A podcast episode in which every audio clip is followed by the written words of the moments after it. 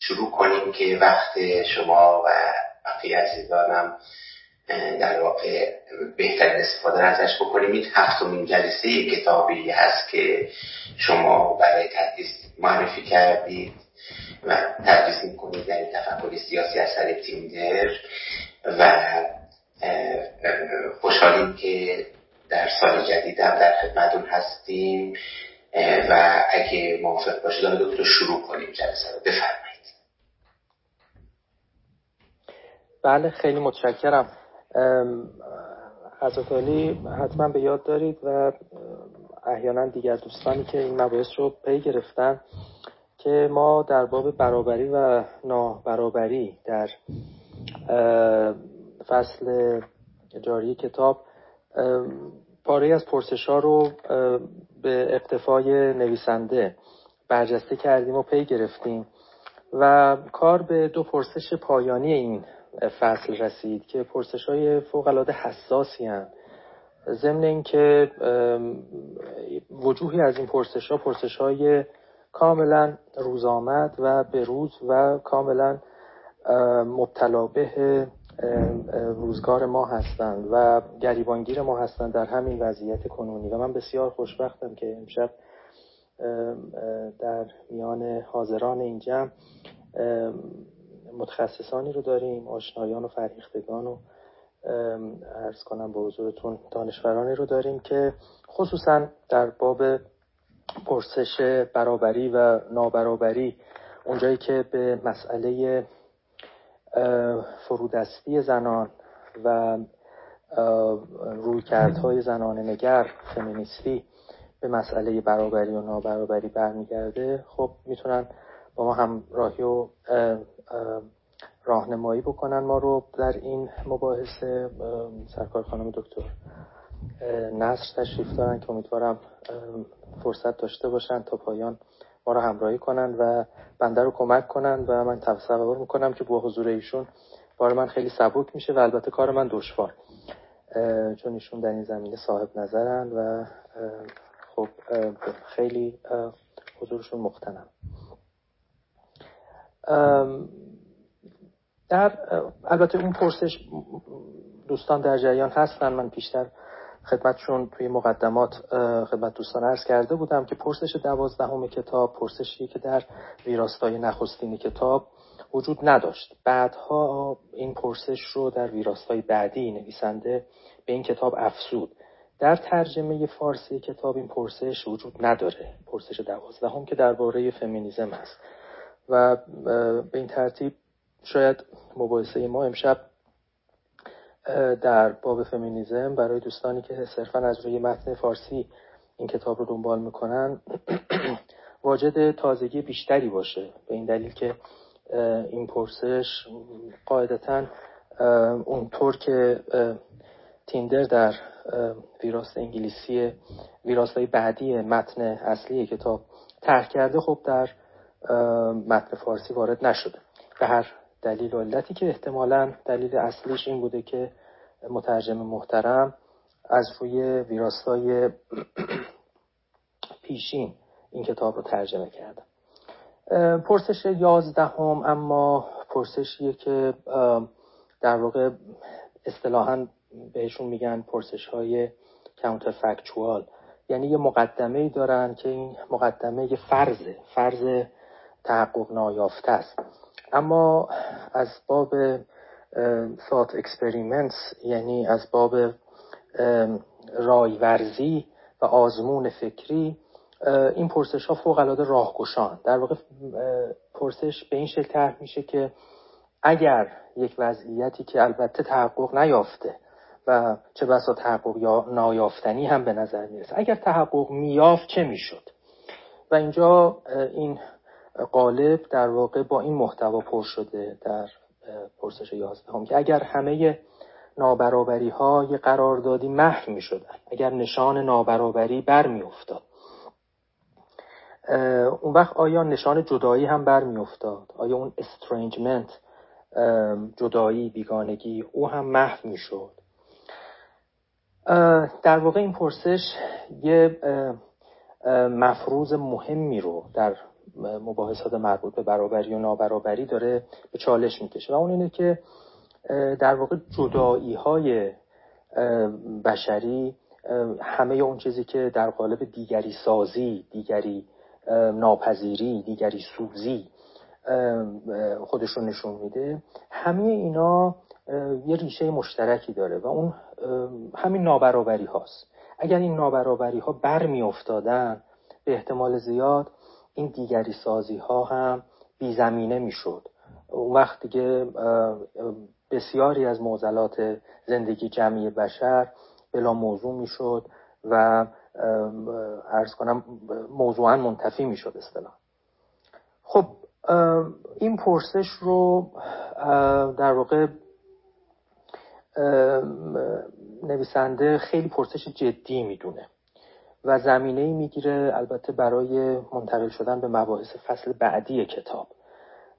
و همچنین البته در ادامه همین پرسش هست که مسئله نابرابری علیه زنان رو در پرسش بعدی برجسته می‌کنه. این پرسش یه پرسش کلیدیه برای نویسنده و به همین دلیل در این باب فصل مشبعی باز می‌کنه و مباحثات رو در لایه های متفاوت طراحی می‌کنه و پیش می‌بره. توضیح میده که در این تمدن مکانیزه روزگار ما در این جهان صنعتی شده اون چیزی که بیش از هر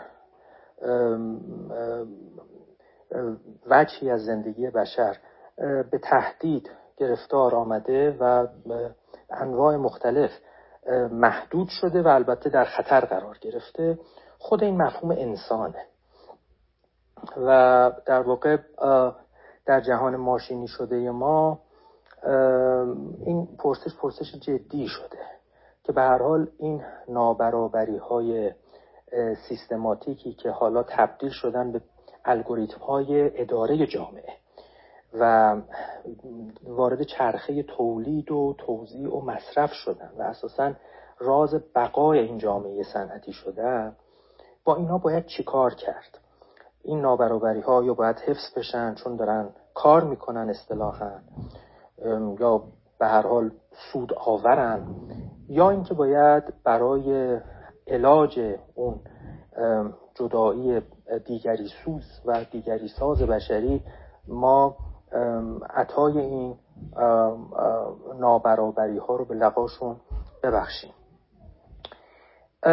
اینجا جواب رادیکالی که نویسنده تشخیص میده و برجسته می‌کنه همون جواب در واقع اردوگاه اصطلاحا فکری چپ هست که خب در بریتانیا در دهه های 1970 و 80 و 90 سوسیالیست های انگلیسی این رو نمایندگی می‌کردن این پاسخ رو. و البته لیبرال های آمریکایی همچنین می‌دونید وقتی میگیم لیبرال در آمریکا منظور یه جور گرایش فکری است که تمایلات چپ گرایانه داره. مفهوم لیبرال در آمریکا با مفهوم لیبرال در بسیاری از جوامع دموکراتیک غربی متفاوت از این باب. به این ترتیب اون اینداستریال اینهیومنیتی که یکی در واقع میشه گفت سرفصل همه بیماری های انسان سوز روزگار ماست. از منظر چپ از منظر ارز کنم کسانی که دنبال رفرم هستن در این نظم لیبرال متأخر و از منظر البته سوسیالیست های آرمانگرا این علاج نمیشه مگر اینکه این شکاف بین صاحبان مالکان ابزار تولید و فاقدان ابزار تولید حذف بشه. این شکاف از منظر رادیکال ها و اصلاح طلبان در واقع تندترین شکاف تاریخی که اتفاق افتاده. از نظر اونها هیچ وقت شکاف میان گروه های مختلف بشری این چنین عمیق و غیر انسانی نبوده که امروز در سامان صنعتی شده مدرنیته به چشم می‌خوره. در واقع غیر انسانی ترین نوع شقاق و شکافی است که در جامعه بشری پیش اومده. از نظام های فئودالیته و از پادشاهی های کلاسیک فوق العاده خشنتره. از سرفدم و از بردهداری همچنین. و چرا که آدما در موقعیت های قرار می‌گیرن که نه تنها تحت ستمن بلکه به این ستم داوطلبانه اقبال می‌کنن و خودشون رو بختیار می‌دونن که در موقعیت در موقعیتی قرار گرفتن که اگر درست از بالا و بیرون نگاه بکنن و با چشم باز موقعیتی است کاملا ناشایسته برای زندگی بشری. در واقع نوعی بشریت زدایی شدن درش هست و تبدیل شدن به ماشین تبدیل شدن به بخشی از ماشین. همین ماشین نظام صنعتی و چرخه تولید و توزیع و مصرف. با این حال یک امای بزرگ اینجا وجود داره و اون اینه که پیشرفت هایی که در همین دوره ارز کنم با حضورتون متأخر صنعتی شدن و توسعه جوامع صنعتی اتفاق افتاده و همه چشماندازهای روشنی که گشوده شده به واسطه این پیشرفت ها حال تردید خیلی جدی ایجاد کرده که آیا ما باید این ارزش ها رو نادیده بگیریم؟ این ارزش هایی که پیشتر در خواب و خیال ما هم نمی گنجید در خواب و خیال بشر هم نمی گنجید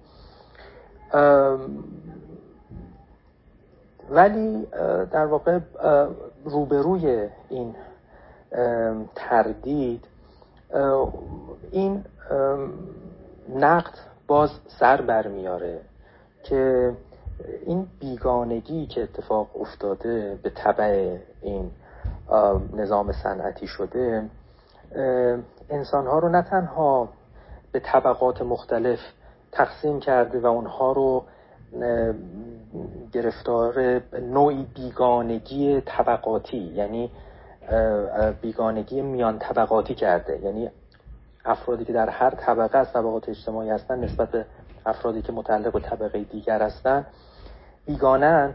نه فقط بیگانن به این معنا که اونا رو نمی‌شناسن. چرا؟ خوب خوب می‌شناسن چه بسا. بیگانن به این معنا که در تجربه زندگی یکدیگر سهیم و شریک نیستن همدیگر رو نمی‌فهمن. و چه بسا خودشون رو در جای دیگری فرض می‌گیرن. و چه بسا همین هجاب سبب میشه که فرودستان موقعیت فرودستی ستم پذیرانه خودشون رو نبینن و اون وقت داوطلبانه تن به نوعی بردگی بدن که شایسته شعن بشری نیست. آدما نه فقط گرفتار این بیگانگی میان طبقاتی شدن بلکه درون طبقات هم افرادی که متعلق به همون طبقه با همدیگه بیگانه چرا که اینا کاملا ذرهوار مثل اجزای ماشین کنار هم قرار می‌گیرن. اون وقت حالا بله پاره ای از شرایط بیرونی زندگی برای اینا آسانتر شده. مثلا بهداشت عمومیتر شده فراگیرتر شده. نوعی نظام پرداخت پرداخت حق و زحمه نوعی نظام بیمه اینا فراگیرتر اینا همه هست. ولی در واقع همه اینا سر جمعش انسانهایی رو حالا اکومودیت می‌کنه که اینا دیگه از اون از اون خداگاهی از اون خداگاهی شایسته انسان خداگاهی اخلاقی خداگاهی حق جویانه حقیقت طلبانه کاملا توهیان اصطلاحا تبدیل شدن به lonely crowds یعنی بله مجتمع هستن با همدیگه زندگی می‌کنن. ولی در واقع با همانند و تنهایانند. مثل ما با همان و تنهایان به قول اون شاعر. به هر حال دو تا واکنش اینجا در برابر این پدیده که پدیده است که به مرور حس شد در تاریخ اندیشه سیاسی به مرور درک و دریافت شد.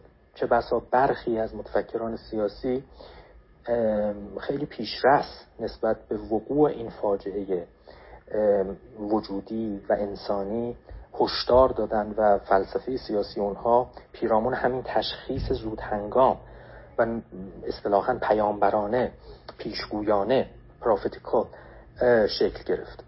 از جمله روسو مارکس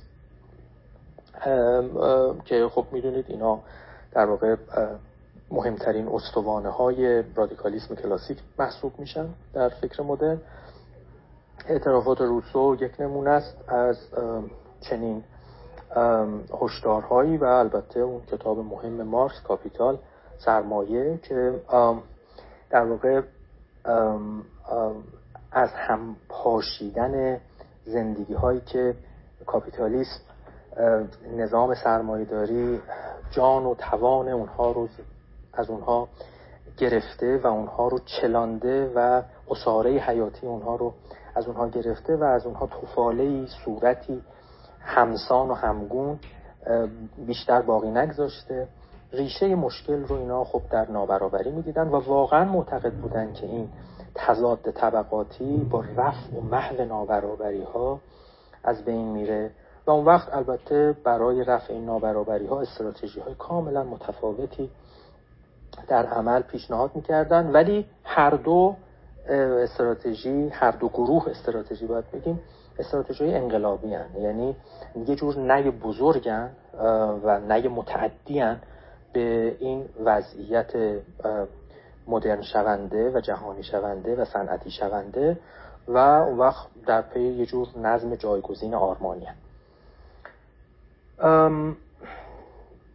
در برابر این واکنش واکنش دیگری هست که اتفاقا مسئله رو کاملا برعکس می‌بینه و معتقده اگر نابرابری ها زدوده می‌شد یا بشود اتفاقا جدایی و بیگانگی بیشتر خواهد شد.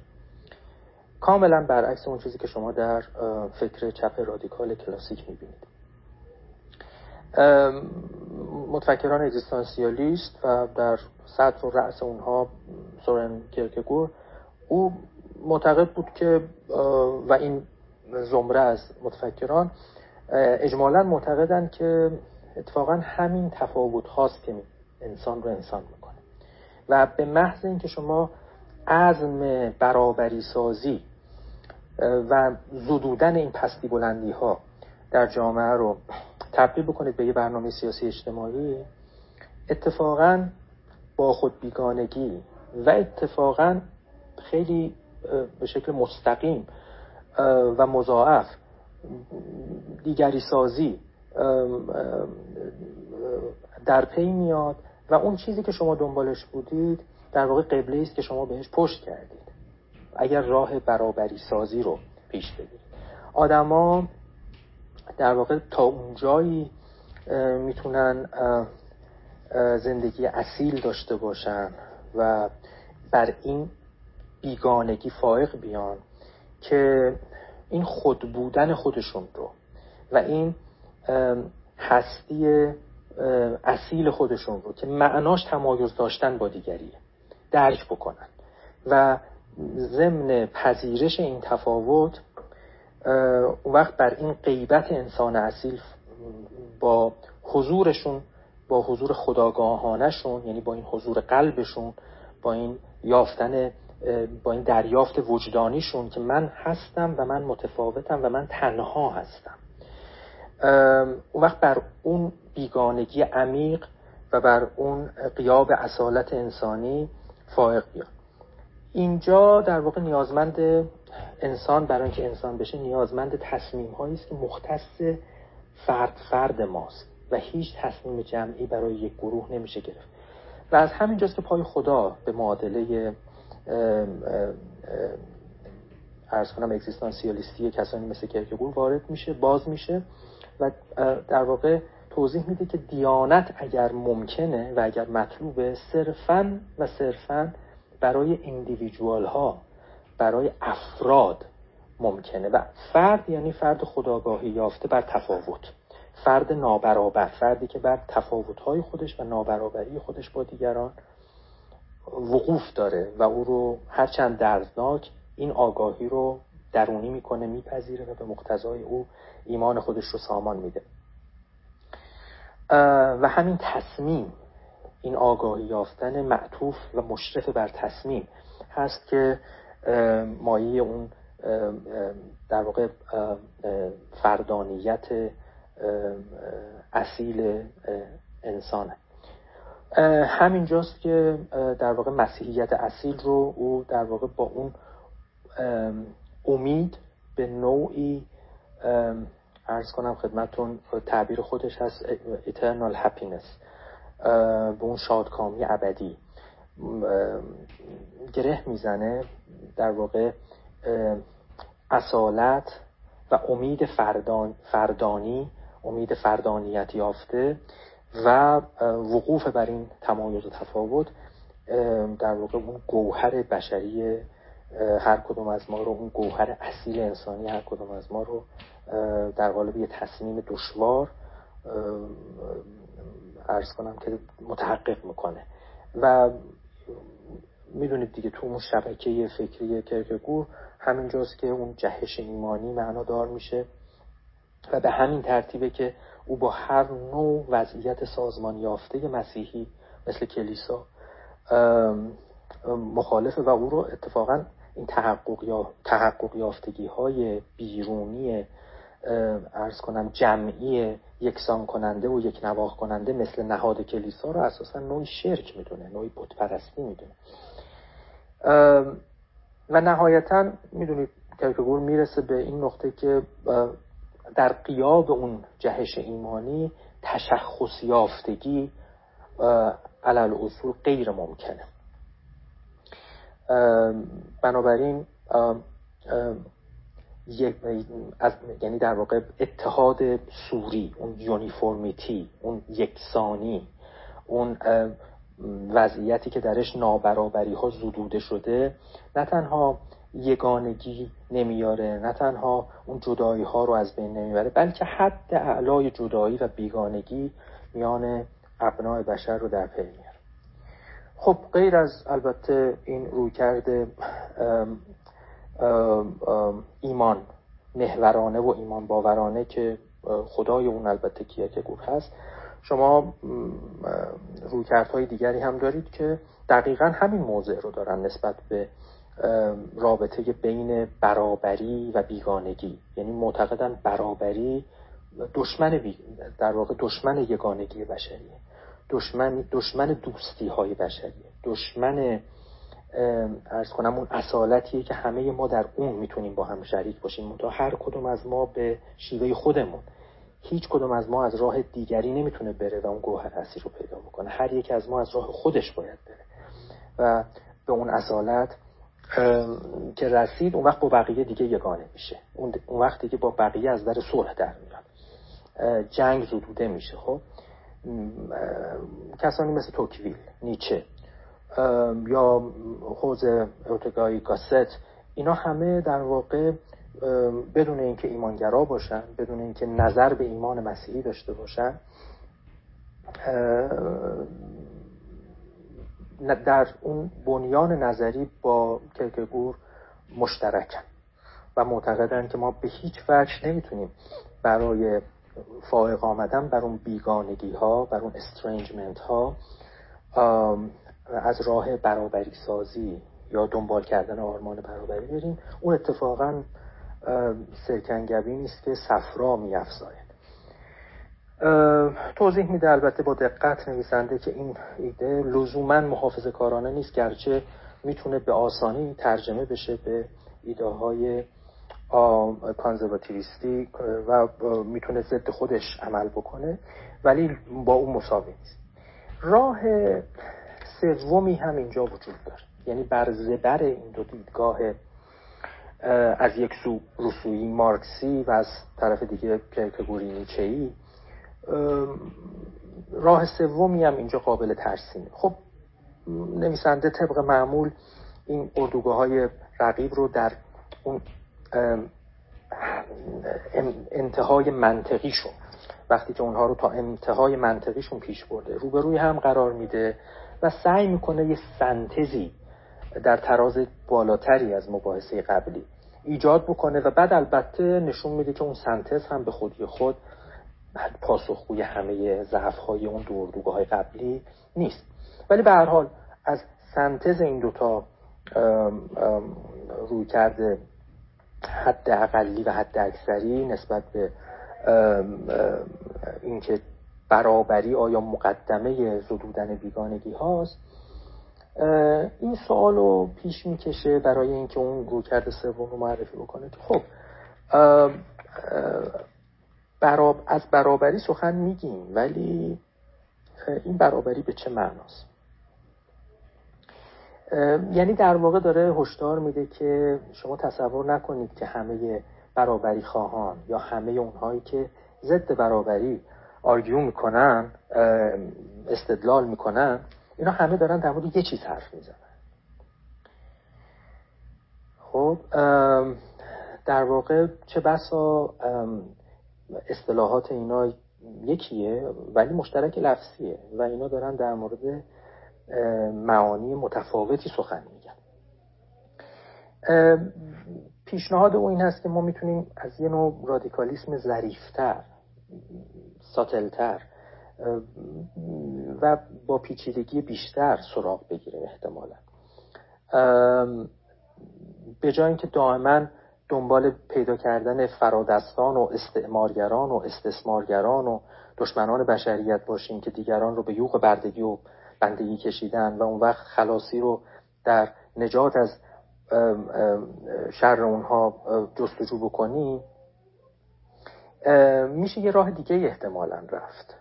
و اون اینه که یه تلازمی بین نزدیک شدن به آرمان برابری و از یک طرف و نوعی بهبودخواهی میلیوریزم احتمالا میشه برقرار کرد.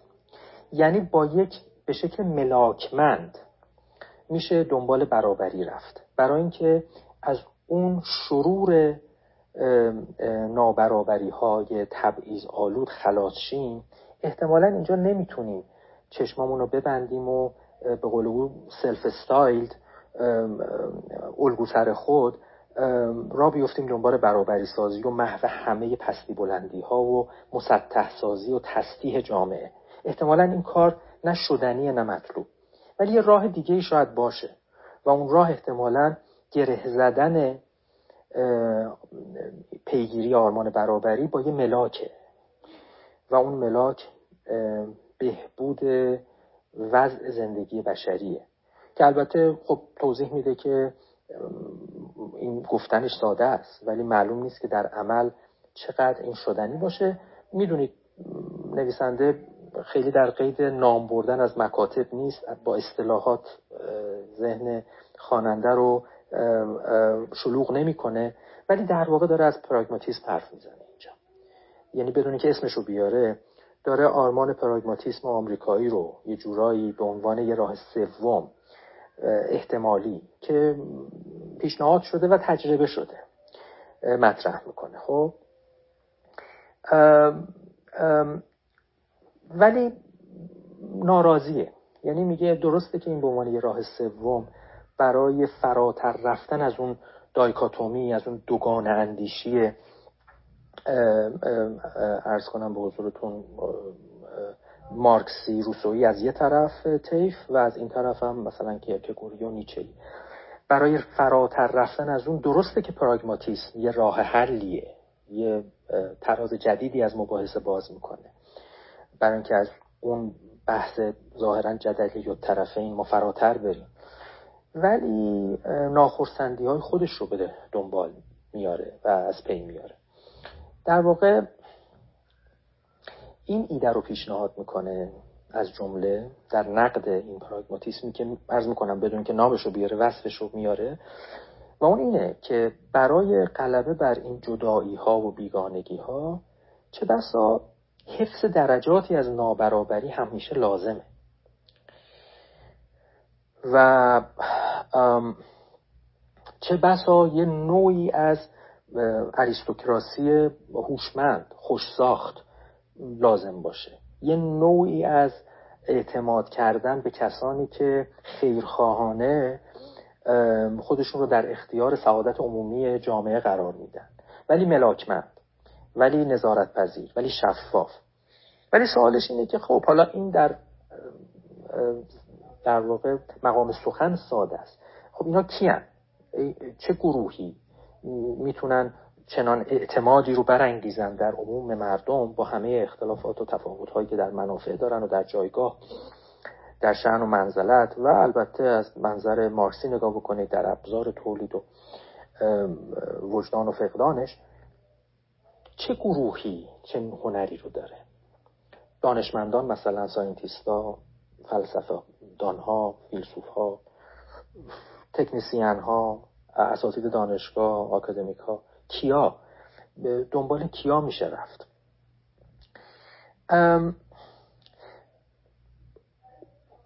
در واقع بحث که به اینجا می‌رسه توضیح میده که ما در واقع نمی‌دونیم کلید دست کیه. و احتمالا دست هیچ کس نیست. ولی یه چیزی رو می‌تونیم بفهمیم. و اونم اینه که به هر حال این وضعیت هایرارکیکال توی جامعه هیچ وقت تماما زدوده نمیشه. و البته اگر هر راه حلی مستلزم زدودن همه این نابرابری ها باشه از پیش حکم به نابودی خودش داده و بیفایدگی خودش داده. ولی اینجا پای دو تا معمای جدید به بحث باز میشه. اولا اینکه خب بخشی از این وضعیتی که ما درش هستیم ظاهرا ساخته طبیعته یعنی اقتضاعات طبیعی زندگی ما. امنیتی که از همین امنیت بدن شروع میشه. یا حفظ نسل. یا ارز کنم خدمتتون نیازی که ما به غذا داریم. و از یه جایی به بعد وقتی پیچیده تر میشن جوامع نیازی که به mass production پیدا میشه. ولی ولی واقعیت اینه که همه این ماجرا رو نمیشه به ریشه های طبیعی او برگردوند. بخش مهمی از آن چیزی که اتفاق افتاده حاصل همین convention ها convention ها مواضعه ها و قراردادها و قرارهایی است که ما با همدیگه گذاشتیم. و البته قرنها اینا درون ساخت اجتماعی ما جاگیر و پاگیر اینترنشت شدن. خب؟ از طرفی می‌بینیم که ما با هیچ استانداردی با همدیگه برابر نیستیم. ولی از طرف دیگه به قول یاسپرس وقتی به آنچه که در مورد خودمون می‌دانیم می‌رسیم ظاهرا با هم دیگه برابریم. و اون چیه؟ چه چیزی در مورد خودمون می‌دونیم که ما رو با هم برابر می‌کنه؟ اینه که ما خودمون رو واقعا نمی‌شناسیم. یعنی ما خیلی فراتر از اون چیزی هستیم که در مورد خودمون می‌دونیم.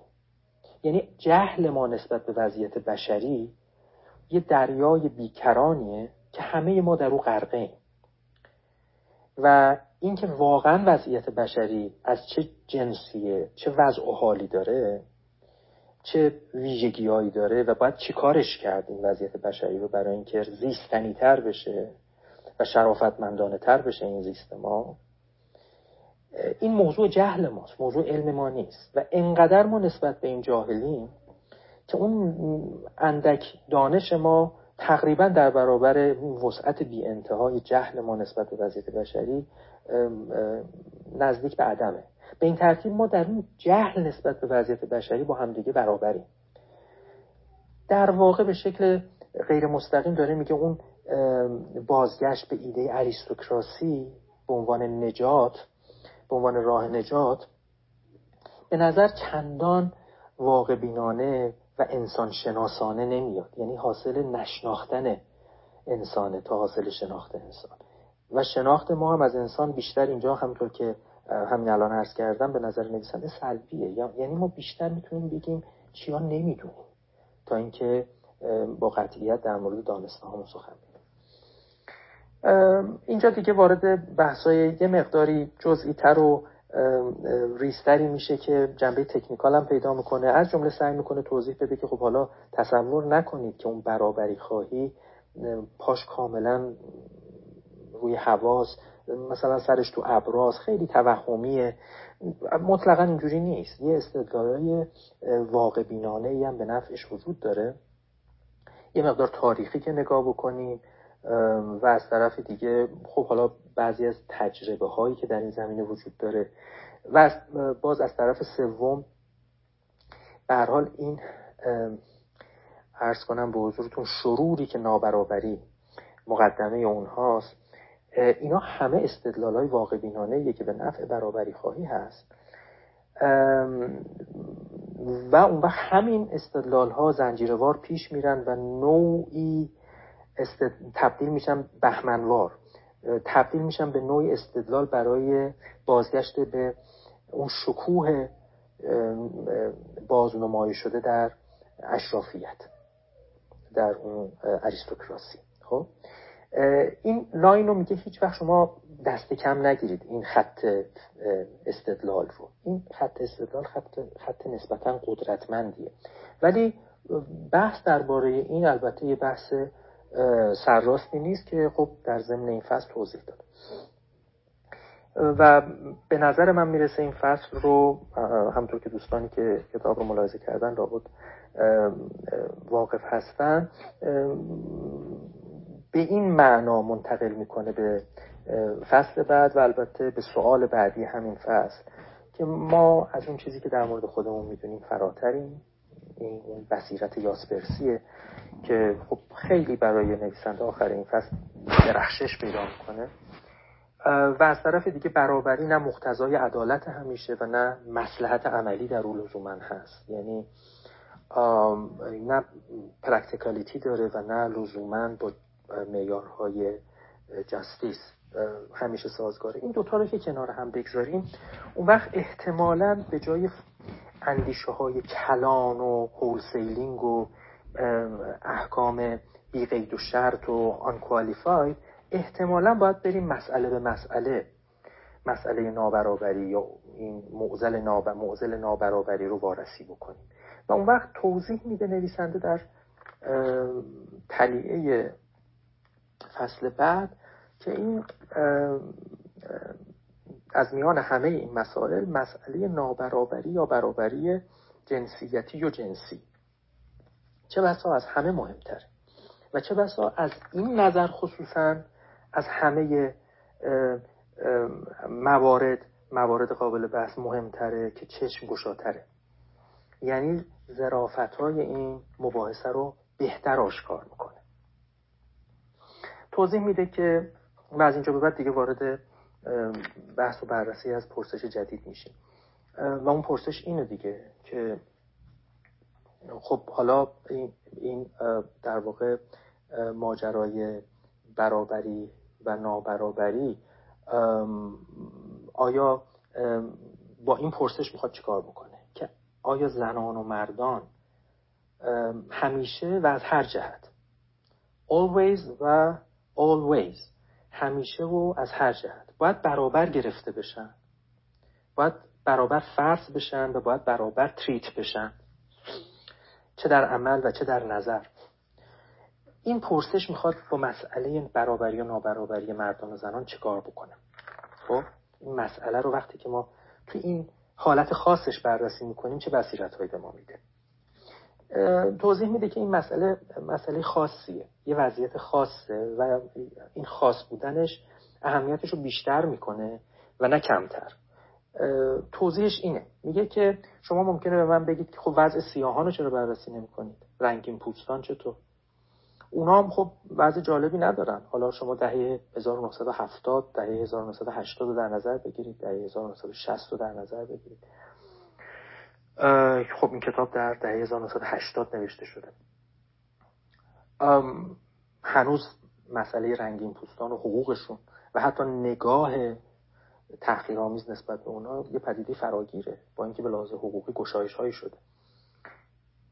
میگه که اینجوری نیست. حتی شما اگر مسئله نابرابری زنان و مردان رو مقایسه بکنید با وضع سیاهان و رنگین پوستان دیگر رنگین پوستان ملاحظه خواهید کرد که باز از یه وجه خاصی که توضیح میده وضع زنان خاصه و حادتر این نابرابری.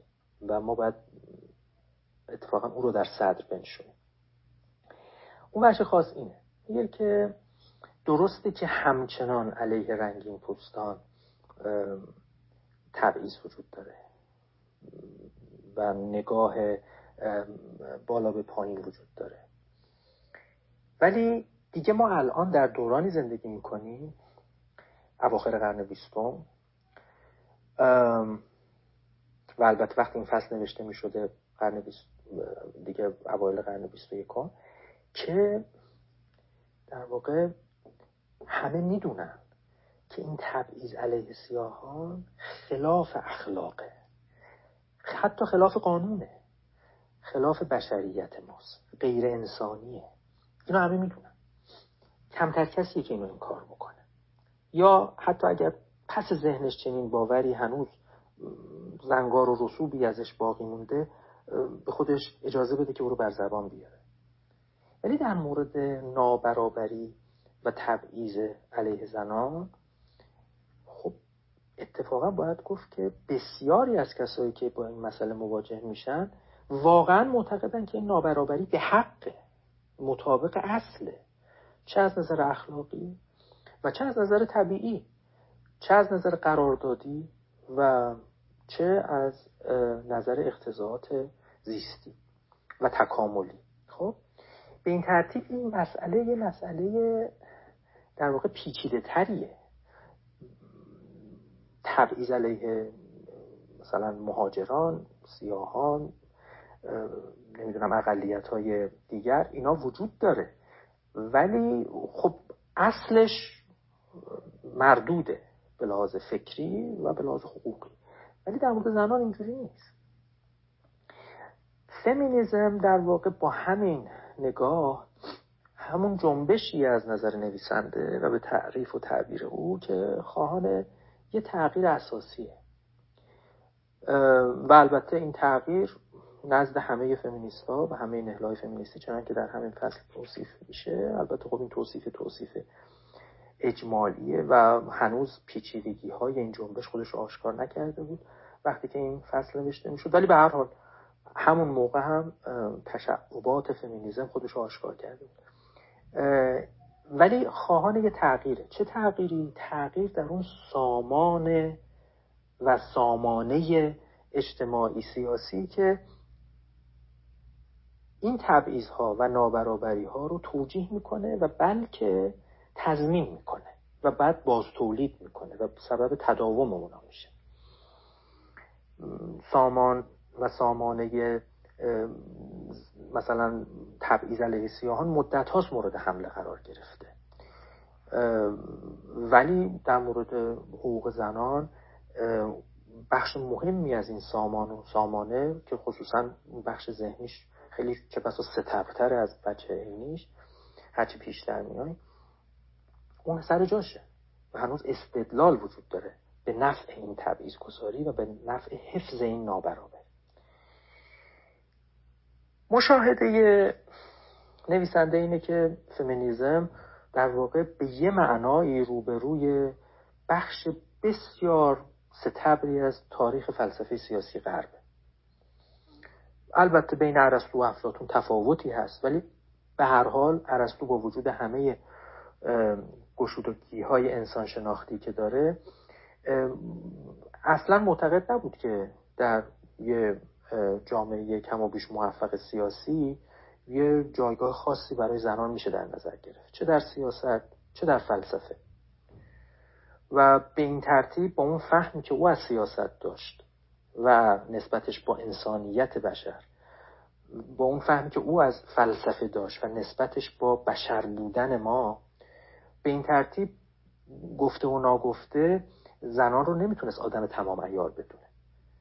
البته حالا افلاتون اینجوری فکر نمی‌کرد. افلاتون حتی برای اون کرسی عالی حکومت حکیمان هم زنان رو این principle ناشایسته نمی‌دونست.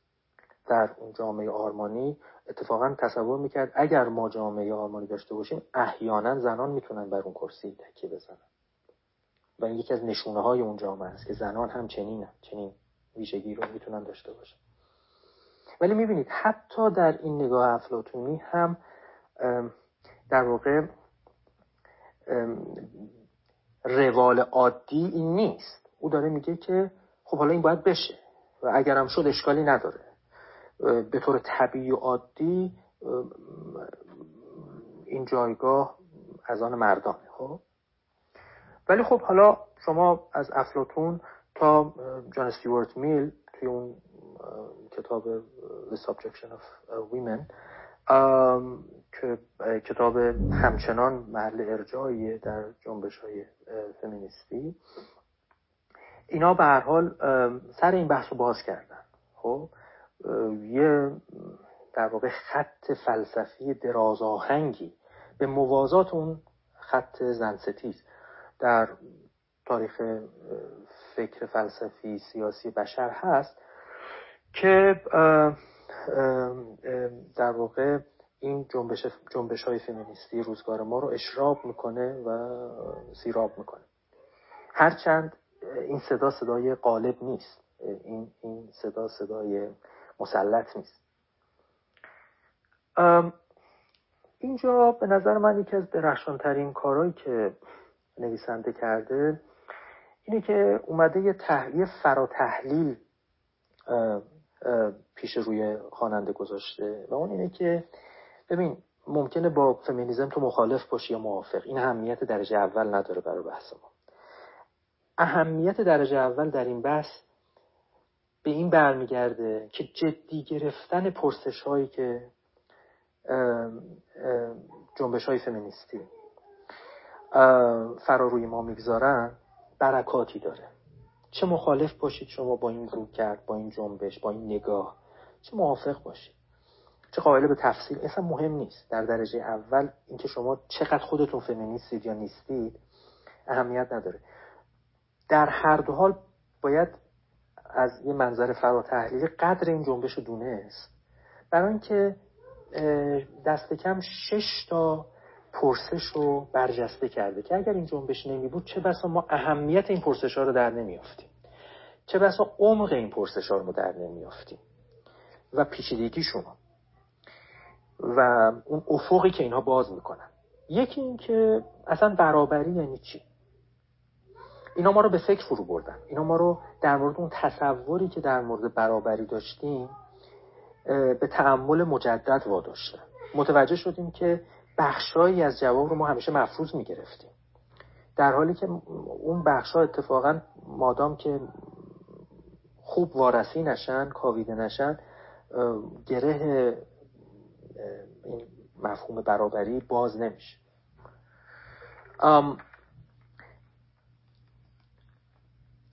خب البته می‌دونیم که به معنی یکسانی صوری نیست برابری. اینو کم و بیش می‌دونستیم. حتی قبل از اینکه این جنبش بصیرت های خودش رو در میون بگذاره با ما. ولی خب اینکه بین تفاوت و تبعیض چجوری باید فرق گذاشت و اینکه چجوری به این ضرورت های اجتماعی به این social necessities از یک طرف و به ضرورت های طبیعی اقتضائات به جای ضرورت ها باید بگیم به این اضطرارها و اقتضاهای طبیعی این natural necessities.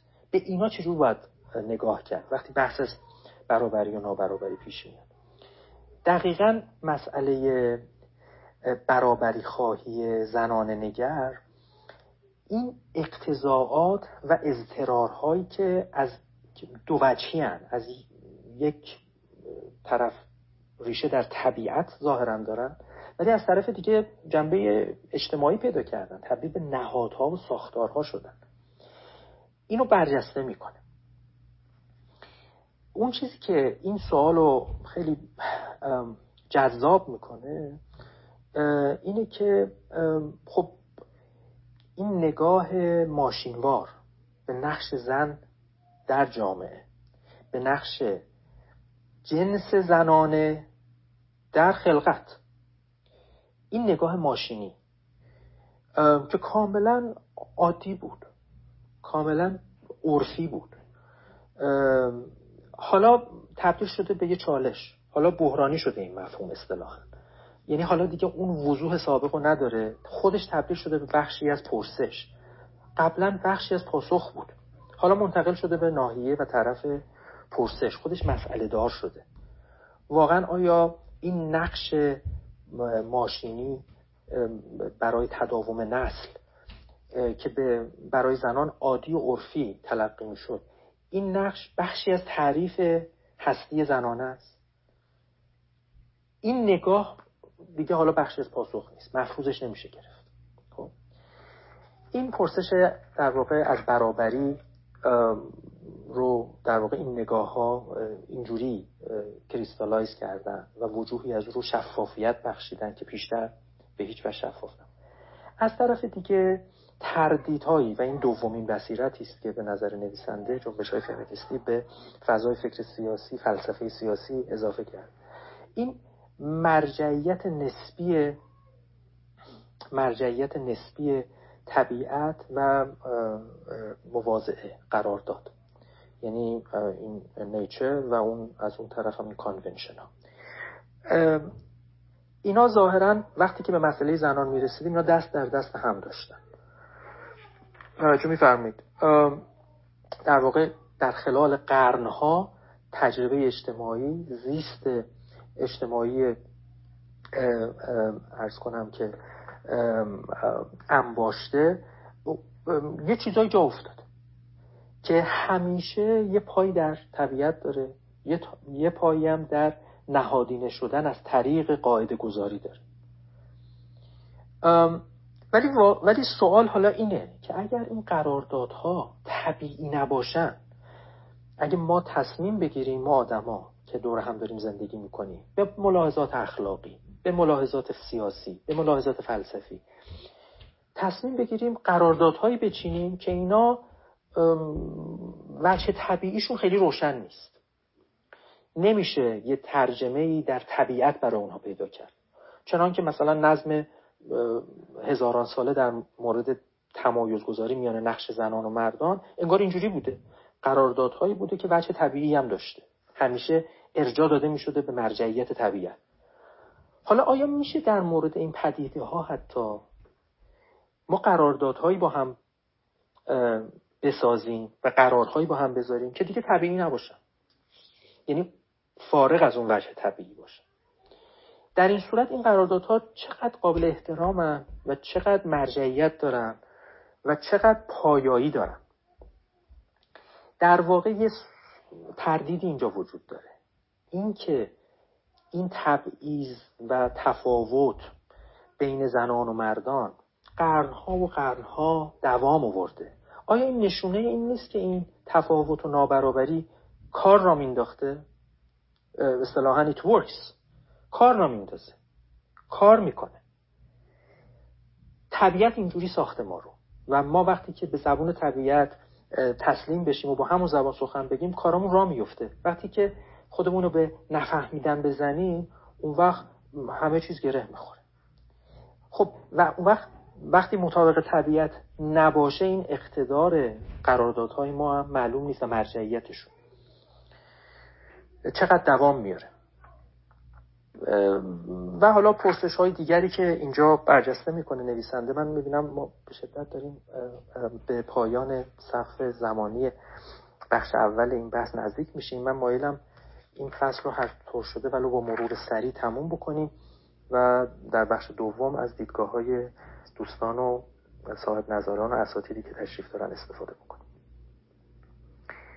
پرسش های سوم یا خوشه سومی از پرسش ها که جنبش های زنان نگر برجسته کردن و خب پیشتر این وضوح رو نداشت یا این اهمیت و جایگاه رو نداشت در واقع اینه که ما اگر تن بدیم به این استدلال فمینیستی اون وقت آیا ویژگی های عام که میان همه افراد بشر مشترک باشه و معرف انسانیت انسان باشه جهان شمول باشه. آیا چنین آیا تعریف انسان به تعبیر ساده آیا دیگه تعریف انسان اصلا ممکنه؟ یعنی اگر در واقع هم سخن بشیم با جنبش های فمینیستی با این نگاه فمینیستی نگاه های فمینیستی آره اون وقت پاسخ اینه که بله یه سری ویژگی ها هست که همه آدما درش مشترکن و اصلا با اون ویژگی ها میشه انسان رو تعریف کرد. انسانیت انسان اونجا به اشتراک می‌رسه بر زبر جنسیت. ولی اگه ما تن بدیم به اون استدلال های که عرفی شده یه جا افتاده متکی به طبیعت و به قرار داد که بین زن و مرد دیوارهای ستبر رو بلندی می‌کشه. هم از نظر مغزی هم از نظر روانی هم از نظر های روحی و نفسانی هم از نظر ادراکی هم از نظر نقش اجتماعی و سیاسی هم در از نظر جایگاه دینی و همه همه ساحت های درونی و بیرونی. یه دیواری می‌کشه بین زن و مرد بر اساس زنانگی و مردانگی. اون وقت چه چیزی انسان در انسانیت اینها رو با هم دیگه گره می‌زنه که ما به همه اینا بتونیم یکسان بگیم انسان؟ این پرسش با این نقد زنان نگر روزگار ما انگار برجستگی بیشتری پیدا کرده. خب حالا اینم یه مقداری باز بیشتر باز می‌کنه نویسنده که من ازش در میگذرم.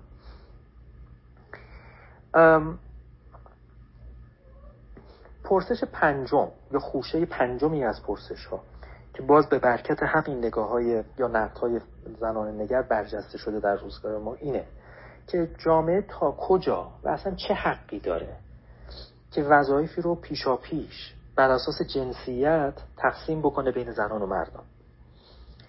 نفس این که جامعه چنین اجازه ای داره که مقدم بر ویژگی های واقعی که آدما در طول زندگیشون کسب می‌کنن و جایگاه های طبیعی که خودشون می‌تونن جایگاه هایی که به شکل طبیعی می‌تونن پیدا بکنن از قبل برای اونا تصمیم بگیره که زنانگی شما یه بخشایی از این بازی رو برای شما میبنده. شما فقط توی لولایی از این بازی می‌تونید وارد بشید و مردانگی شما به همچنین. خب نفس این که این اقتدار برای جامعه و سیاست از کجا میاد که بر اساس جنسیت نقش ها رو توضیح بکنه فرصت ها رو توزیع بکنه؟ این خب خودش دوباره problematize شده و نویسنده میگه خب اگر این جنبش نبود چه بسا؟ اینقدر عمیق اقتدار جامعه و سیاست مسئله دار نمی‌شد. و ششمی هم مسئله سرکوب. مسئله oppression که ابعاد خب خیلی جدی پیدا کرده در روزگار ما. پرسش آپریشن و مبارزه با آپریشن چون قدیم بیشتر مسئله سرکوب همین سرکوب قابل لمس قابل اندازگیری بیرونی بود که جنبه فیزیکی هم بیشتر داشت. ولی مسئله سرکوب با این بصیرت های جنبش زنان نگر ابعاد تاریخی پیدا می‌کنه ابعاد زبانی پیدا می‌کنه.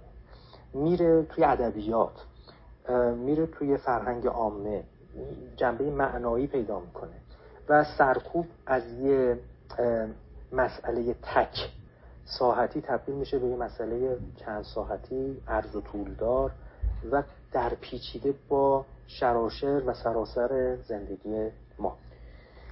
سه جنبش فمینیستی رو در ادامه از هم متمایز می‌کنه نویسنده جنبشی که سپرتیسته. جایگاه زنان و مردان رو از هم کاملا جدا می‌بینه و اتفاقا به یه نوعی به این پرسش که آیا زن و مرد باید برابر فرض بشن و باید با اونها برابر عمل بشه جواب منفی میده ولی در عین حال یه جایگاه جدا متمایز. و چه بسا ممتازی برای زنان در جامعه قائل میشه. ادبیاتی که پیشروی همچین نگاهی هست از جمله اون کتاب مهم خانم گیلمن هست در سال 1915 منتشر شد به نام هرلند که اونجا یه رمان دیگه جامعه رو فرض می‌کنه که صرفا از زنان تشکیل شده. و در این جامعه زنان به شکل خودسامان با استفاده از تکنولوژی های جدید می‌تونن فرزند آوری بکنن بدون نیاز به مردان و اصطلاحا self initiated pregnancy باعث تداوم نسل میشه و اون همه امور به سامان میشه بدون نیاز به مردان و بعد دیگه اواخر رمان که داستان اوج می‌گیره سه تا مرد وارد این جامعه میشن که به همسری سه تا زن در میان. و بعد وقت در ادامه ما می‌بینیم که اتفاقا از وقتی اینا میان مشکلات شروع میشه و بعد داوری خواننده اینه که خب از هر جهت که نگاه کنیم اینا ناتوانترن. از همین کسانی که با اونها همسر همسری کردن و از عموم زنانی که تو جامعه دارن زندگی می‌کنن. به این ترتیب یه جور خودکفایی خودکفایی برای زنان اینا قائلن این نگاه separatistی نحله دوم نحله فمینیزم رادیکال هست زنانه نگری رادیکال یا ریشه‌ای که دغدغه هستش اتفاقا برابریه. اون تمایز بین زندگی خصوصی و عمومی رو نمی‌خواد لزوما براندازه ولی معتقده که باید در واقع اختصاص زندگی خصوصی حبس زنان در زندگی خصوصی و اون وقت باز کردن مجال زندگی عمومی صرفا برای مردان این باید برداشته بشه. و ریشه بیعدالتی رو اتفاقا همینجا می‌بینه. و آره به این پاس به این پرسش که آیا باید با زنان و مردان به یکسان معامله کرد و اونا رو باید یکسان فرض کرد جوابش مثبته. میگه بله همینجوره. و نهایتا هم جنبش لیبرالیستی زمان زنان نگر رو داریم که یه نگاه اصطلاحا ملوی معتدلی اینجا داره یه, یه موضعی در اون میانه می‌گیره.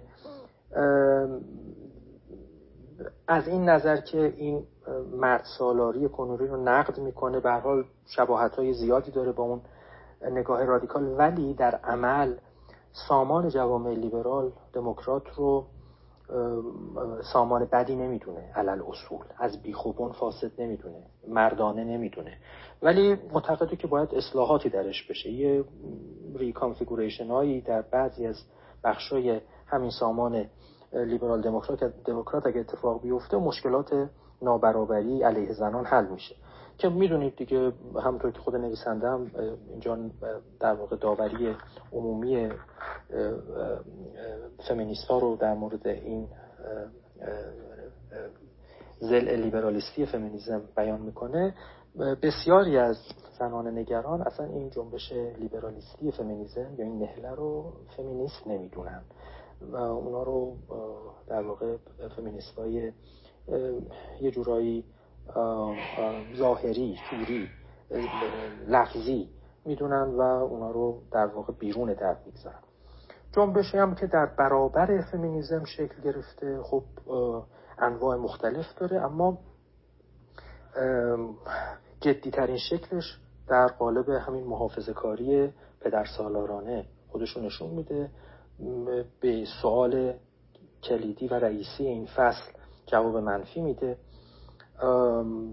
این نگاه مردان و زنان بسیاری عضو این اردوگاه هم چه بسا این اردوگاه اردوگاه کم جمعیت تری از اون اردوگاه های برابری خواهانه نباشه و چه بسا در بعضی از جوامع اکثریت مطلق در این اردوگاه هستن ولی خب حالا هر کس تو این اردوگاه هست لزوما میل شوونیست نیست. و یه جور نفرت از زنان رو ترویج نمی‌کنه و حمایت نمی‌کنه ولی بالاخره حجم این گروه خیلی بزرگه. اینا طیفی هستن که معتدل هاشون مرد و زن رو مکمل هم می‌دونن. به جای اینکه مردان رو بر زبر زنان ببینن میگن نقشا متفاوته اما نقشا مکمله. بنابراین نمیشه گفت کی بهتره کی بدتره کی برتره کی فروتره کی فراتره کی فرو و در این حال یه ملاحظات عملی باعث میشه که این دوتا دو سری نقش در کنار هم دیگه به شکل مکمل از هم مجزا باشن و باقی بمونن. یکی اینکه خب بالاخره نظم و سامان اجتماعی سلسله مراتب می‌خواد. بالاخره یه عده باید حرف آخر رو بزنن و باید قدرت بیشتر رو داشته باشن. بالاخره فرمون باید دست یک کسی باشه. و به لحاظ تاریخی اینجوری شکل گرفته اما نقش زنان به هیچ وجه کم اهمیت نیست. اینا هم همینجا قرار می‌گیرن. یعنی توی همین محافظه کاری پدر سالارانه ولی خب تو اون سر یه مقدار معتدل تر این طیف. خب حالا دیگه یه جزئیات دیگه هم اینجا هست که از جمله اینکه هر کدوم از این سه در واقع شاخه‌ای که نویسنده ذکر می‌کنه و البته می‌دونید یه جور ساده سازی اینجا هست. ما قطعا به شاخه های بیشتری درون فمینیسم می‌تونیم اشاره بکنیم. ولی خب اینا در واقع میشه اون هول مارک های اصلی هستن اون در واقع قله های اصلی هستن اینجا توی این دامنه توی این زمینه. فمینیسم مثلا separatist و جدایی خواه خب اگر امتداد منطقیش رو پیگیری بکنیم در واقع جامعه رو شقه می‌کنه یه جور شکافی در اون جامعه بر اساس جنسیت ایجاد می‌کنه. اون فمینیسم رادیکال خب یه وجه انقلابی داره و با روش های در واقع براندازانه ثبات جامعه رو به خطر میاندازه و معلوم نیست اونور این بیثباتی چیز بهتری نصیب به حتی زنان بشه. فمینیسم لیبرال هم که چنان که عرض کردم به قول نویسنده اساسا فمینیزم دانسته نمیشه و یه جور تعارف فمینیستی محسوب بشه خیلی خب من البته می‌دونم که حق این فصل به خوبی ادا نشد چون من مایل بودم این فصل حتما امشب تمام بشه ولی خوشحالم که در جمع ما دوستانی هستن که می‌تونن وجوه ارز کنم دقیق و عمیق این مباحث رو باز بکنن و استفاده بکنیم خیلی خیلی ممنونم از صبوری دوستان و مشتاقم نکته های دوستان رو بشنم خیلی ممنون های دکتر از توضیحات خیلی خوبتون و از تدریس مطلوب و دلنشین دون من از خانم دکتر نصر و خانم دکتر توید رو هم دعوت کردم بیان. جمع در مورد فمینیسم هست اگه اونها هم سوالی دارن یا می‌خوان وارد گفتگو بشن تشریف بیارن و مکالمه رو سامان بدن. من یک دو سال دارم ولی اول فکر می‌کنم فضل تقدم و تقدم فضل با دکتر هیدری عزیز هست به ایشون. میسپارم و ازشون تقاضا می‌کنم سالش رو مطرح بکنن. اون وقت در ادامه من هم یکی دو تا سوال دارم از شما می‌پرسم. آقای دکتر هیدری بفرم ببخشید منم توفیق سلام پیدا نکردم. خدمت آقای دکتر هیدری و خدمت خانم تویلو و دیگر عزیزان آقای منصوری عزیز دیگر دوستان و همکاران و عزیزان. سلام عرض می‌کنم و خوش آمد میگم و مشتاقم از دیدگاه ها استفاده بکنم. بفرمایید آقای دکتر خیلی متشکرم. منم عرض سلام ادب دارم خدمت همه دوستان و سروران عزیز و از آقای دکتر مجاهدی هم خیلی تشکر می‌کنم بابت بحث خوبی که ارائه دادن. این در مورد فمینیزم یا همون زنان نگری که تو این جلسه شما صحبت کردیم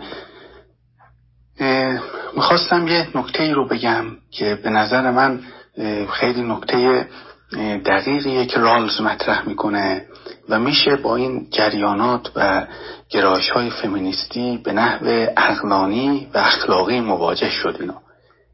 رالز میگه که تو مباحث زنان چون می‌دونین همیشه به رالز انتقاد داشتن که چرا به صورت مجزا و خاصی به مسئله فمینیسم نپرداخته. اینو خیلی از فمینیستای چه لیبرال و چه سنت چپ مثل خانم نانسی فریزر اینا بهش همچین انتقادی داشتن که چرا این کارو نکرده اینا. اما ایشون اینو مطرح می‌کنه که میگه وقتی که تو ما جستجو می‌کنیم در مورد علل نابرابری توی توی جامعه. دیگه این علل نابرابری فرقی نمی‌کنه که زن باشه یا مرد باشه. این علل نابرابری باید تو هر جا هست باش به صورت دقیق و صحیحی مواجه شد ایشون علل نابرابری رو در کل دو دسته تقسیم می‌کنه. یکی علل نابرابری هایی که نیچر طبیعت به ما داده. مثلا بعدها شارهان رالز اومدن گفتن که مثلا زنا باردار میشن مردا نمیشن. زنا کوتاه قدن مردا بلند قدن. زنا جسته های ضعیفی دارن مردا قویان این چیزیه که نیچر بهشون داده. این و این نیچر بهشون داده رو اینو باید یه, مواجه بشیم. یکی هم علل نابرابری هایی که به تعبیر ایشون اجتماع داده یعنی جامعه داده نهادها دادن. نیچر و نهادها میان یه تبعیض قائل میشن. مثلا میگن که زن نباید فلان شغل بگیره زن نباید این کارو بکنه این حقوق چیز داشته باشه یا نداشته باشه. این دوتا علت و بعدها خودش میاد که این میگه که چجوری با این دوتا منشأ علل نابرابری که وجود داره مخصوصا نیچر چجوری باهاش مواجه شد. اونجا بعدها کسای دیگه اومدن نقد کردن که همین شما گفتیم فیمینیست های رادیکال که آیا میشه عموما با نابرابری هایی که نیچر طبیعت در آدما ایجاد کرده میشه با این اصلا مبارزه کرد از میان برد یا نه. آیا ما باید هدفمون معطوف بکنیم؟ اون نابرابری هایی که نهادها ایجاد کردن اونا رو از بین ببریم. این یک چیزی خواستم بپرسم که ببینم توی مباحثی که شما ارائه کردین به این دوتا تفکیک که توجه داره یا نه یا چیزهای دیگه مد نظرش. میبخشین. پرگویی کردم. خیلی ممنونم آقای دکتر حیدری عزیز. بله دیگه یعنی در واقع اونجایی که تیندر توضیح میده که در همین در زیل همین پرسش دوازدهم اونجایی که توضیح میده این نابرابری که انباشته قرونه انباشته صده های پیاپیه و پایدار بوده در تمام این صده ها یه البته پای در نیچر داشته خصوصا وقتی که بنا توجیه فلسفی سیاسی و اخلاقی بشه. ولی خب در عمل سازنده نهادها و ساختارهایی شده که خب صلب و تخت و ستبرن و برانداختن اونها در عمل دیگه چندان آسان به نظر نمیاد. اون وقت این مسئله رو برجسته شدن این مسئله رو یکی از برکات این نگاه زنانه نگر می‌دونه دیگه که خب حالا آیا این تلازم نیچر و قرارداد این تلازم طبیعت و قرارداد که انگار مفروض گرفته شده بوده برای اقتدار یه سامان سیاسی و یه سامان اخلاقی و معرفتی اینو ما باید بهش پابند بمونیم. آیا میشه قرارهایی بذاریم و قراردادهایی بکنیم که اینا لزوما معادل طبیعی ندارن متناظر با طبیعت ما نیستن. و اون وقت توضیح میده که به هر حال این بحث یکی از کلیدی ترین شاید نقاط چرخش یا اون turning point هاییه که در فهم ما از قدرت و توزیع قدرت و چینش های قدرت و اون وجه حقوقی قدرت در جهان جدید در دههای متأخر در صده بیستم ارز کنم که اتفاق افتاده. به این معنا اشاره می‌کنه به این بحث. بله اجمالا. ولی نه با اون تفصیلی که انتظار داریم در واقع پس از رالز این بحث دنبال شده باشه. خیلی متشکرم. خیلی ممنون آقای دکتر از پاسخ در خوردون خانم دکتر نصر هم اومدن. خیلی مقدم میگم. خدمتشون. قبل از ایشون سالشون رو مطرح کنن یا نکته می‌خوان بگن من دو تا سوال داشتم. می‌خواستم با شما مطرح بکنم. سوال اولم این بود که در واقع راستش من وقتی این فصل رو میخوندم داشتم فکر می‌کردم که اگه تیندر می‌خواست علاوه بر بحث زنان توی چاپ های بعدی در مورد نابرابری چند تا موضوع دیگه هم اضافه کنه چی می‌گفت و چی می‌تونست بگه؟ من روی دو تا نکته حدسم رفت. یکی بحث حیوانات بود و یکی بحث طبیعت. بدین معنا که ما نه تنها یه تاریخ نابرابری رو واقعا با زنان داریم بلکه یه تاریخ نابرابری هم با حیوانات داریم. و به نظر می‌رسه رفتارمون هم با طبیعت هم منصفانه نیست. اگه واقعا برابری رو به معنای حالا انصاف در نظر بگیریم. یعنی ما فکر می‌کنم که البته بحث بحث تفکر سیاسیه ولی خب مگه مثلا حقوق حیوانات بحث سیاسی نمیشه؟ یا مگه رابطه ما با طبیعت نمی‌تونه جزو رابطه بحث برابری جای بگیره؟ من معتقدم که برابری می‌تونه این دوتا موضوع هم رو پیشش بده. سوالی دیگه ای دارم. فکر می‌کنم وایستم اینجا. شما جواب اگه نکته دارید بگید تا من سال دومم رو مطرح بکنم. آقای دکتر کاجی عزیز خیلی نکته دقیقی رو شما دارید پیش می‌کشید.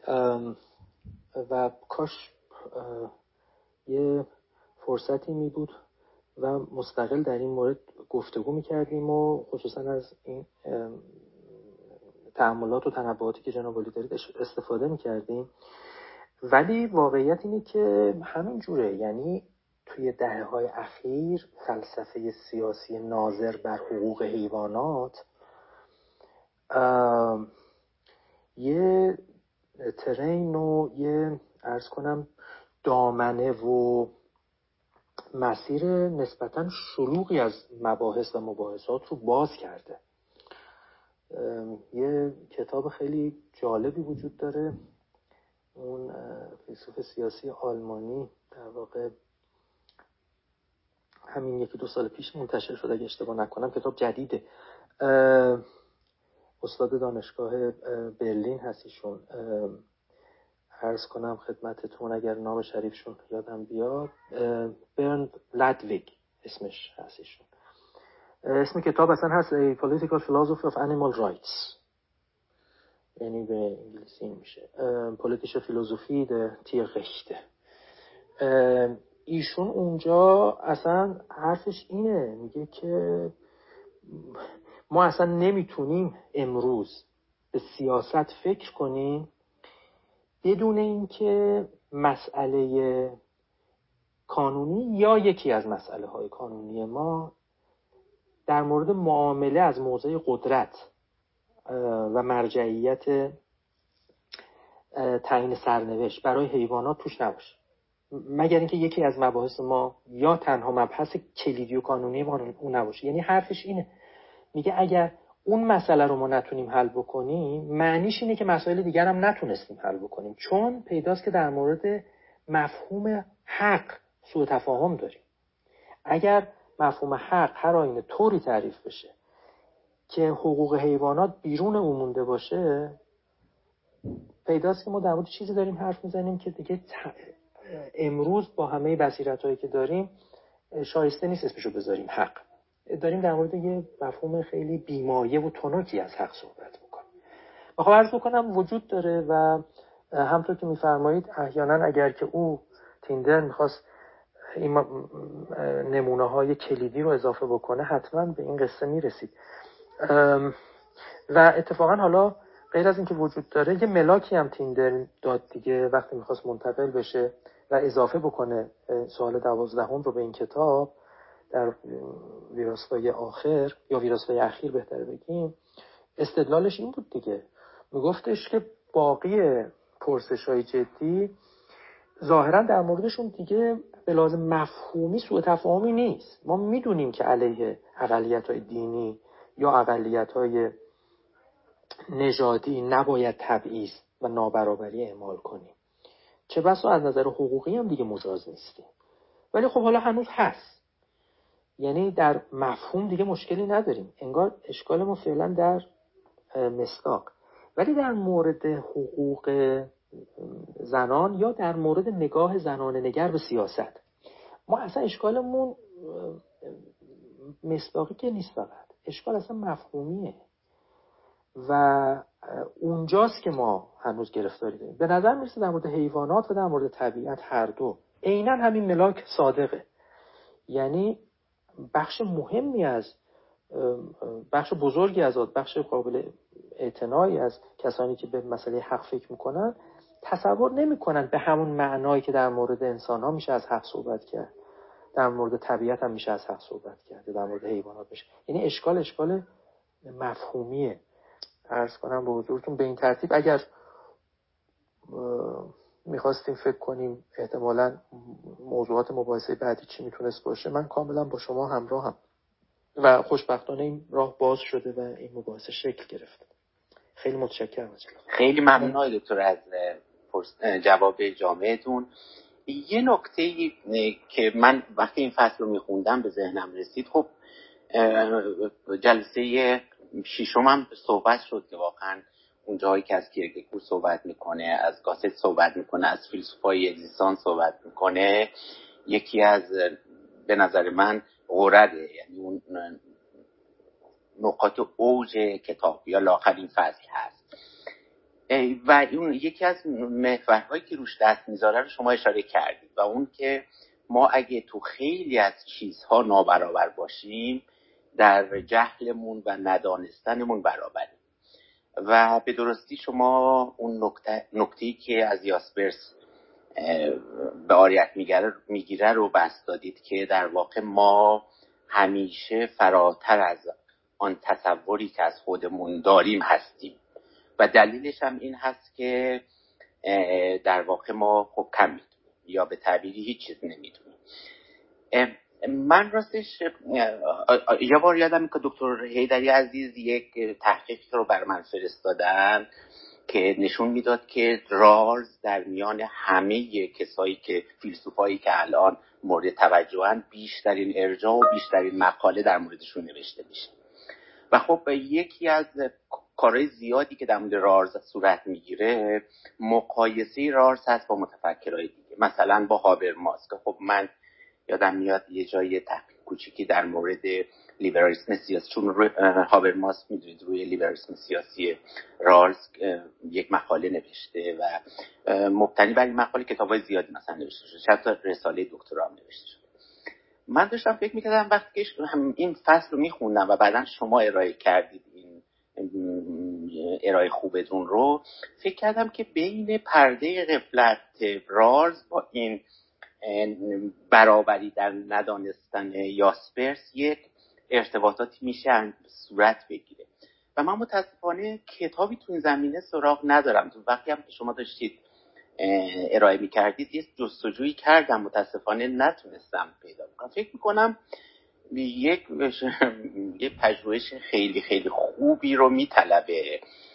چون فکر می‌کنم که پرده قفلت راز خیلی خیلی البته چیزای دیگه رو می‌خواد بگه ولی یک ارتباطات عمیقی با این دیدگاه یاسپرسی نسبت به برابری در ندانستن ها داره نمی‌دونم نظرتون چی هست.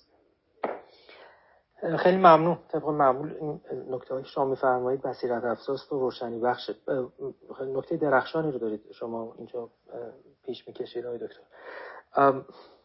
اگر اجازه بدید من می‌خوام یه تمایزی بذارم بین این دوتا مفهوم. ضمن اینکه البته تصدیق می‌کنم که اینا همدیگر رو تداعی می‌کنن. رالز وقتی که از اون پرده قفلت سخن میگه veil of ignorance ظاهرا یه جور در واقع فرض دستوری داره پیشنهاد می‌کنه. داره میگه که در مقام نظم گذاری وقتی می‌خوایم یه سامانی رو ابتدا بکنیم و تأسیس بکنیم یه همچی تمرین فکری خوبه. یه همچی thought experiment خیلی جالبه و خیلی راهگشاست. اگر چنان خودمون رو abstract بکنیم و منتزع بکنیم از چسبیدگی ها و پیوندهای واقعی اجتماعیمون منزلتیمون اقتصادیمون جایگاهی جنسیتی چه می‌دونم دینی و باقی چسبیدگی ها و چسبندگی اگه چنان بتونیم خودمون رو منتزع بکنیم که ندانیم در واقع فردای تأسیس اون جامعه ما در کجا قرار می‌گیریم اون وقت احتمالا منصفانه تر عمل خواهیم کرد. منصفانه تر اون نظم گذاری اون قانون گذاری اتفاق میفته اون چینش شکل میده ولی این چیزی که امثال یاسپرس میگن و تینده خب خیلی شیفته است نسبت به این مفهوم. برای دومین یا سومین بار تو این کتاب داره تو همین دو سه فصل اول یادآوری می‌کنه. اینا یه نگاه انتولوژیکال دارن. یعنی واقعا واقعا تصورشون اینه و اینو به عنوان یه بخشی از هستی شناسی ما توصیفی دارن مطرح می‌کنن که ما اینیم ما و جهلمون. و جهل در جهلمون هستیم ما برابر میشیم. در جهلمونه که ما انسان میشیم. و اتفاقا همینجا داره منو در واقع ذهن منو می‌کشه و می‌بره به سمت اون اصل راهنمای پاپری که در نهله کریتیکال رشنالیست ها این در واقع خردگرایان نقاد اینا خب پیشنهاد انقلابیشون در معرفت شناسی این بود دیگه. می‌گفتن تا حالا ما دنبال علم شناسی بودیم. حالا باید اصالت رو اتفاقا بدیم به جهل. چون اصلا علم چیزی نیست جز زدودن جهل. و وضعیت آغازین ما در هر کوشش حقیقت جویانه ای مشترکه و اونم قوتوری در دریای جهله. اینجاست که هممون شروع می‌کنیم.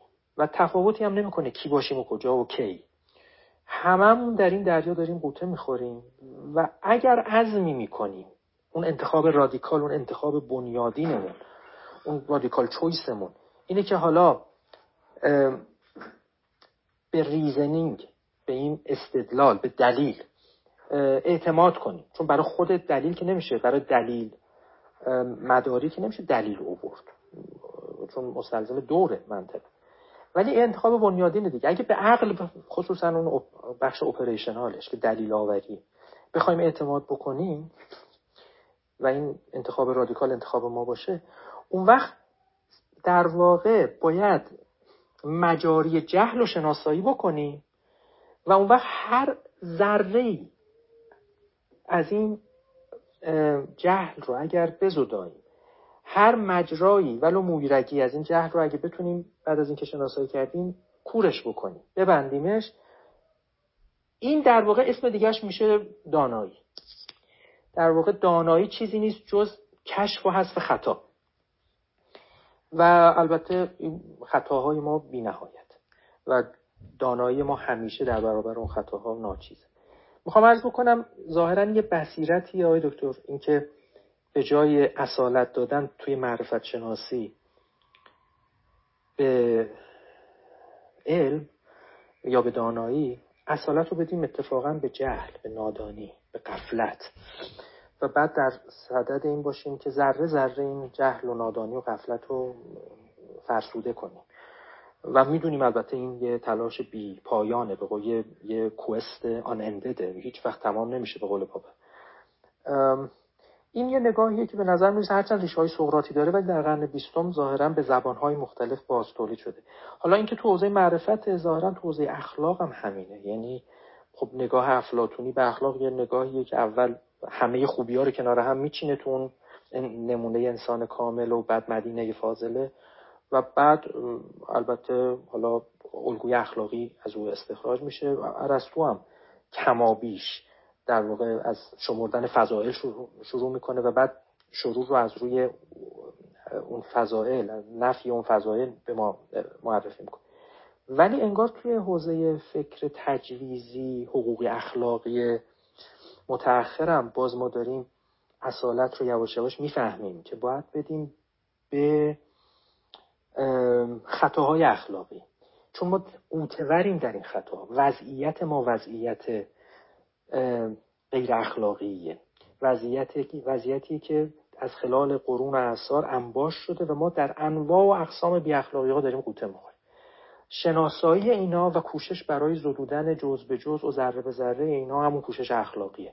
نمیشه از اون نمونه های تام مکامل مفاهیم یا یا جوامع تماما اخلاقی و ایدئال شروع کرد و بعد بین نقطه‌ای که هستیم و اون نقطه ایدئال یه خطی کشید و بعد این تبدیل بشه به مسیری که می‌خوایم بریم.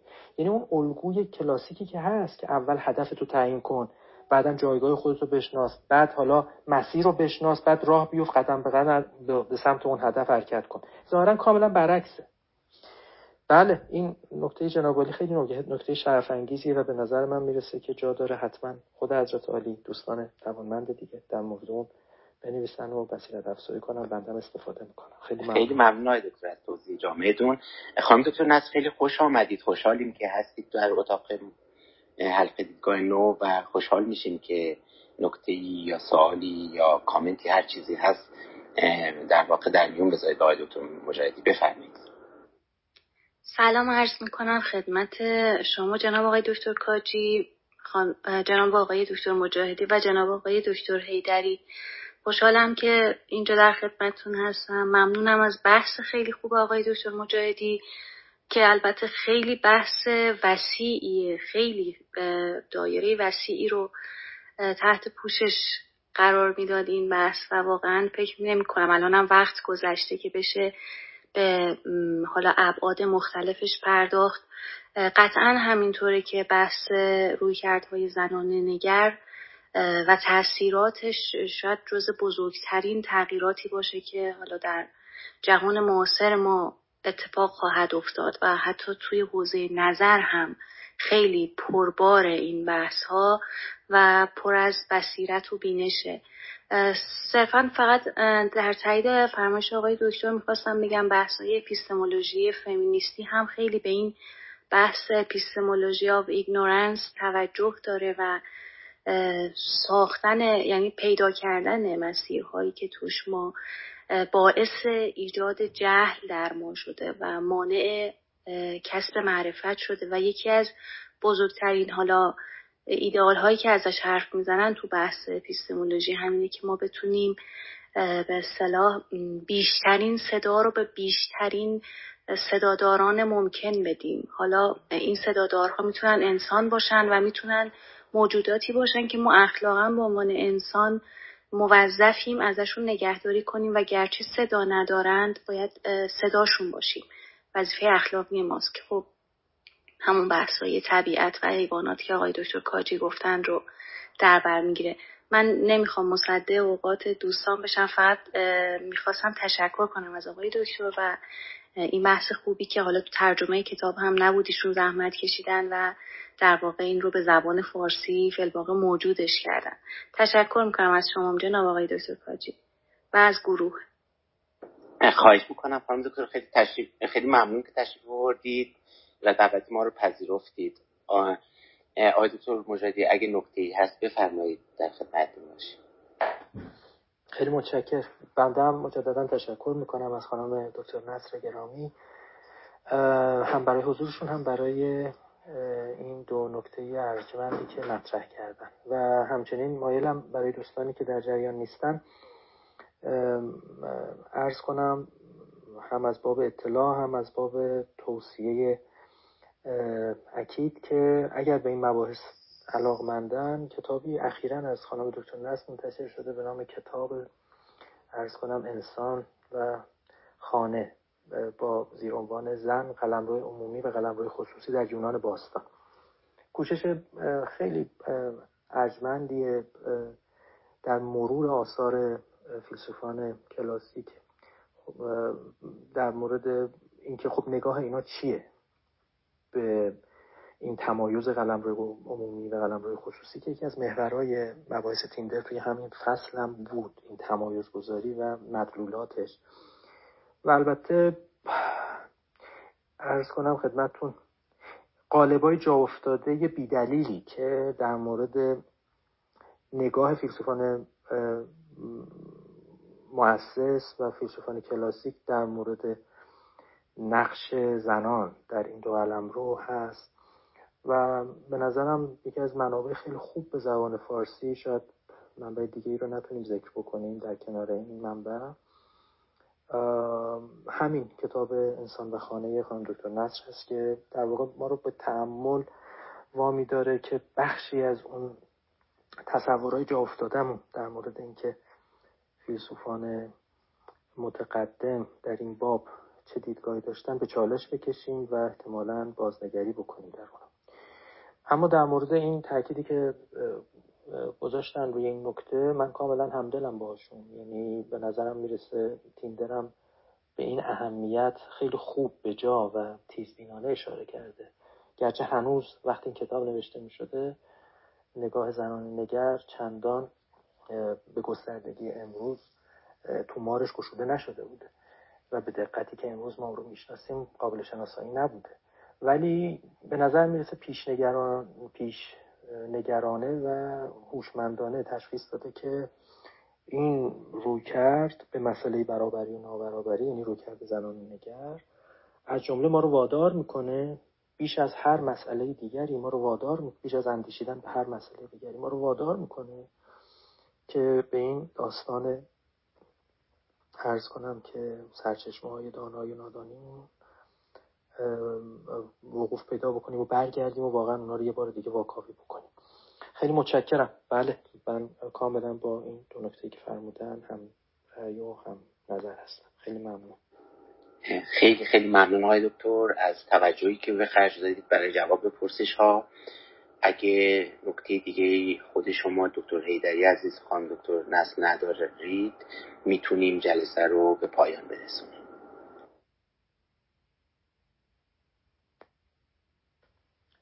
بنده عرض خاصی ندارم. اگر دوستان نکته دیگری دارن برای اینکه ما بشنویم خیلی مشتاقم. وگرنه بنده هم به شما میپیوندم. در خداحافظی با همه دوستان و سپاسگزاری از حضورشون و صبوریشون.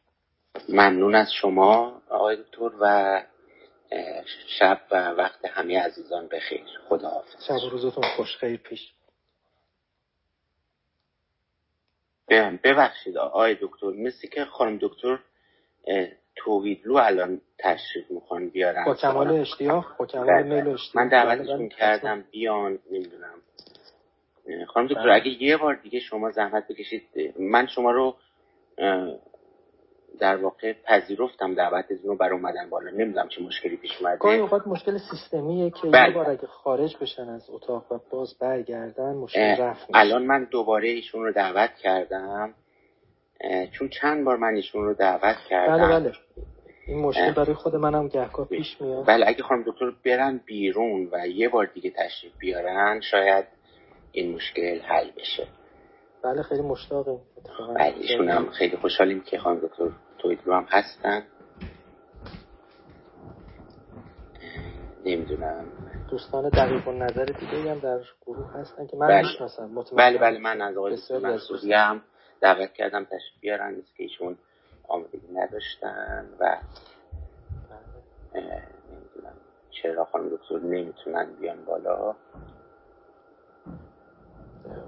خب دکتر نمی‌دونم اگه صدای ما رو میشنویم شاید راه حل این باشه برای اینکه ما از فرمایش شما استفاده بکنیم زحمت بکشین. می‌دونم البته اسباب مزاحمت ولی یه بار بیرون تشریف ببرید و برگردید. معمولا مشکل حل میشه گرچه حالا همیشه نه.